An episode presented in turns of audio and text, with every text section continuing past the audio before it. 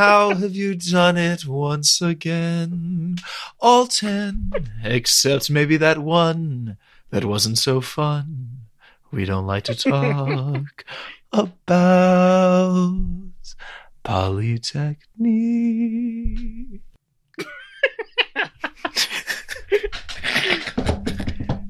Um, wow, that was beautiful. First of all, I'd like to say that was beautiful. Thank you. Well, I've got to say that f- for me, the the one really bad Denny movie, in my opinion, I know we don't share this opinion, but in my opinion, Uh-huh. it's Maelstrom. Uh, But I really can't hate the man because he himself thought the movie was so bad that he stopped directing movies for 10 years after he made it. So, I mean, you really got, I just really have to respect him for that. that's true. Really incredible, incredible overall. 10 movies, eight really good movies. Yeah, it is really incredible. I feel like he's maybe not given his due. yeah, I feel like any one of these for someone else, you'd be like, oh my God, they did that. Yeah, I wonder if it's that like half of them are in French that maybe just Hmm. like people didn't start talking about him as early as they started talking about like Nolan or Fincher or the other guys I would consider his contemporaries. Sure. Yeah, I think it's an incredible an incredible work. And like very fun to do on this podcast because there are so many themes and like recurring images that run through all of them Mm-hmm. the man has been very clear about his obsessions from the beginning, and they remain the same for the most part.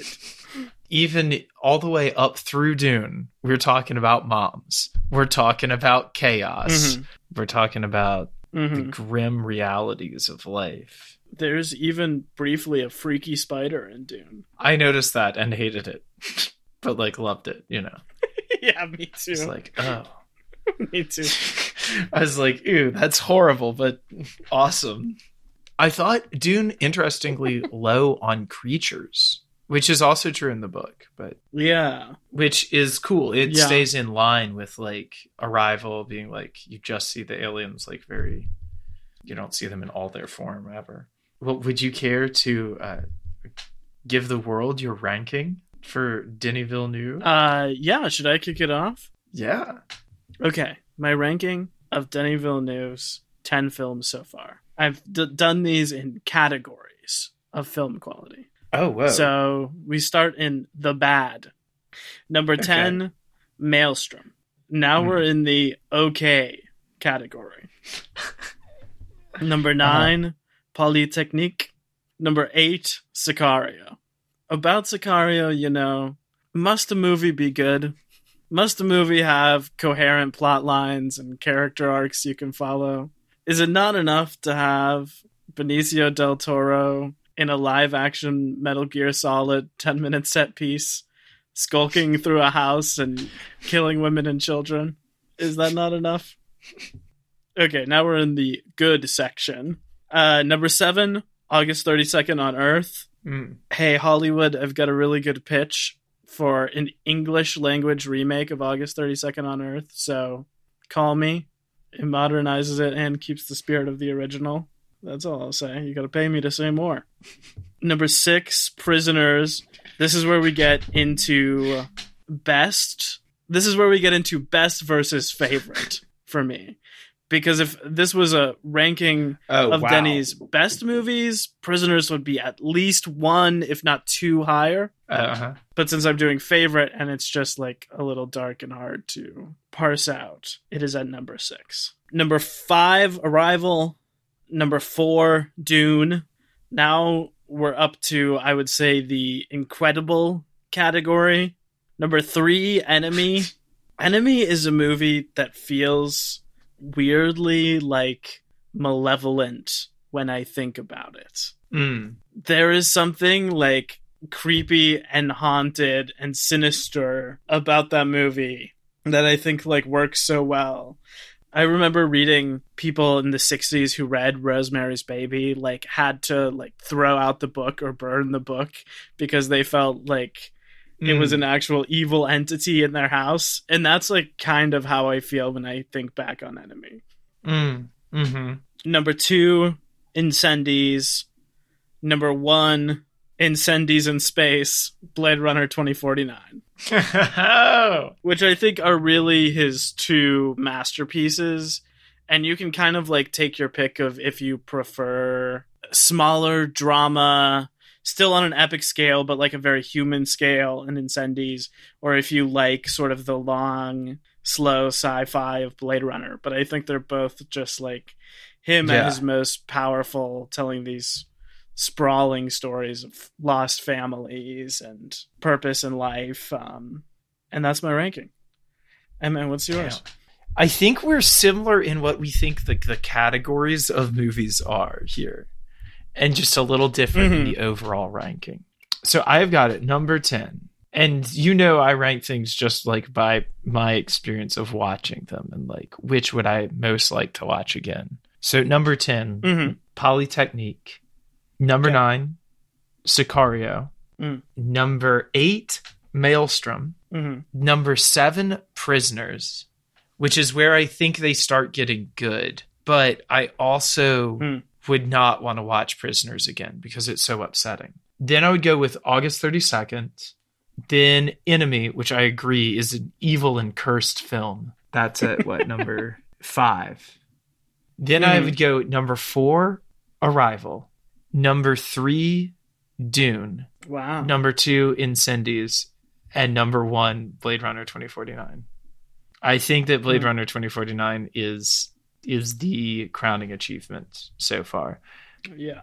i think that dune possibly will be as a two part movie like when the two parts are taken together but currently as it stands is like a single film i think that both incendies and blade runner are greater but i think that dune is a more beautiful and well crafted film than arrival is That's very surprising to me because I know how much you love Arrival. Yeah, I love Arrival, and it gets me on an emotional level. I think Arrival gets me the most, but I think those other movies are like their storytelling is stronger. Mm. So, what's it all been about? Like, what has been? What are what are the just desserts for this Denny for two? Thinking about desserts, I want to ask like what do you want what do you want to see Denny do next? What feels like the next natural step? I mean, is it a lot more Dune movies? Is it something else completely? Ooh, I think if they decide to do all six of the Frank Herbert books, which I think they should, Uh-huh. then it should be Denny who does them all. I Okay. don't know that I would have him locked into that sort of like purgatory for the next 15 years of his life or whatever that would be. More than that, I would guess. Yeah, but I also feel like he would be the proper person to do it. And it would be risky if it started to be like I feel like if it was multiple people, it could kind of like lose the flavor. Mm-hmm. Or how about you? What would you like to see from him? I do want him to get to make Dune Part 2 because it seems like he Mhm. really wants to.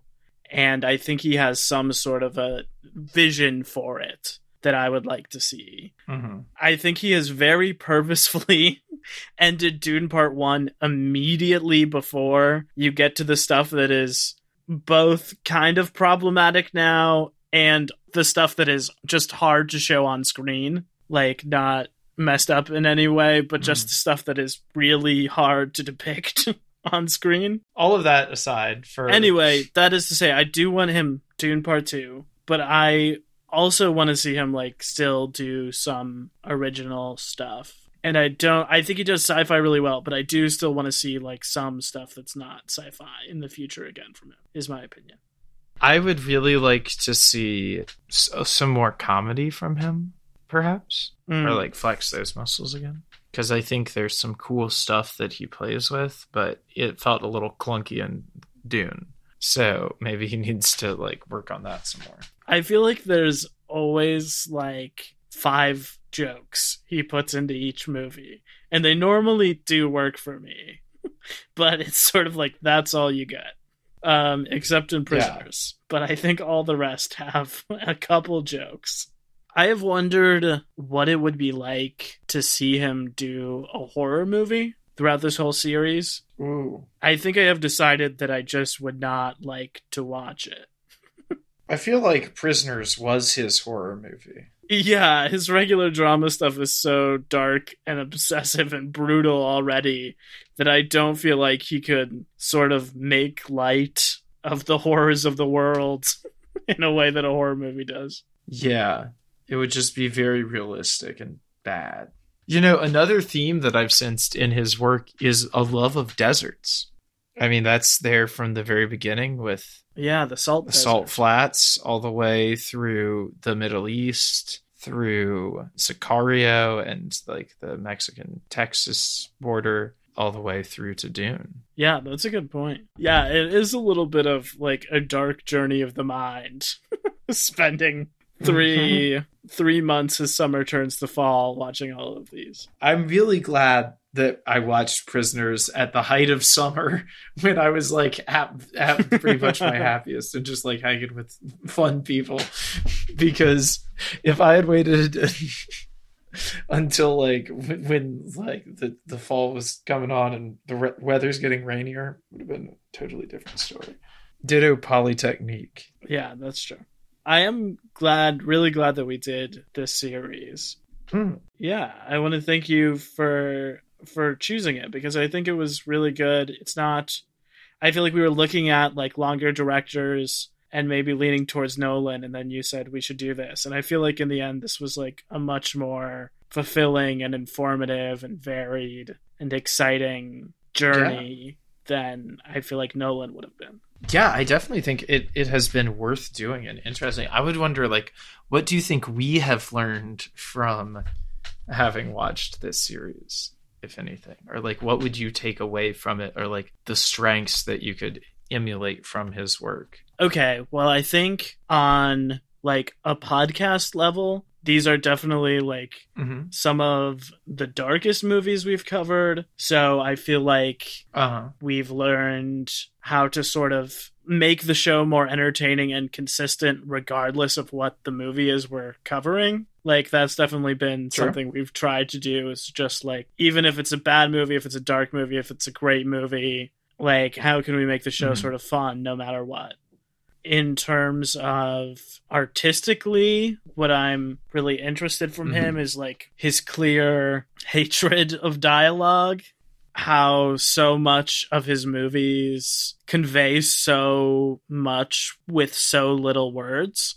Like, there's no one else quite doing it like that. I think that he is someone who really, really trusts his audience and believes that his audience is smart enough to get it. Which it can be argued, Yeah. like, maybe sometimes they aren't, but he always thinks that they are. Yeah. And I feel like we just need more people like that. Yeah. What about you? What have you really taken away from this? I think he's like a really powerful examples example of like meditations on a theme and like Mhm. really teasing everything he can out of a few like concepts that obsess him either indulging or like expunging like his like his personal nightmares in some way um especially in the early Mm. movies that like then allows him to go and create in like a very I feel like grounded and realistic way these much larger fantasy worlds later.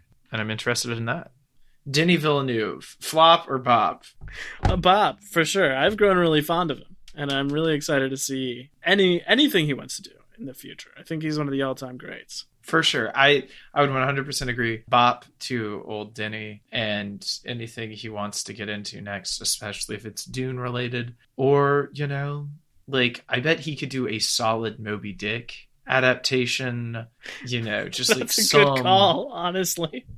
weird thing. Like if if they were like, oh, the next thing that Denis Villeneuve is doing is like death comes for the Archbishop or some like thing like that, I would be like, okay, all right, I see it, Denny. We see you. So you know, like, don't be surprised. I I foresee more deserts in his future. I foresee more mothers.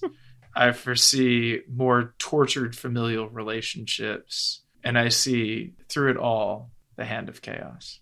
I would like for him to get a shot a single shot at like a big established franchise. I know he kind of did that in Blade Runner, but and he knocked Blade Runner out of the park. But I know that he turned down directing No Time to Die to direct Dune. Wow. And on the Dune press tour, he's Whoa. he's talked a little bit about wanting to do a James Bond movie. So maybe that him and Chloe Zhao also had this interview where they were both talking about how much they love Star Wars and how they like try and be very intellectual directors but like love Star Wars so much. I would like to see him get a shot at something like that. I think would be really cool. And on the opposite end of the spectrum, I hope that he gets to make a silent film that would be so cool. the yeah the thing he's been talking about since like when he wanted to do Incendies as a silent film. Like I hope that he eventually just does does one somehow. All that being said, next up we are going to be having what Scream? Is it still Cinema Bums Bumtoberfest? Yes, as this comes out, there will be like three more days of Bumtober. So go vote for something nice and short. Go vote for something. Keep it spooky. and honestly, I hope you have a wonderful Halloween. May I just say, Happy Halloween. I hope the Great Pumpkin treats you well. And uh, to all, a good Christmas, and to all, a good night.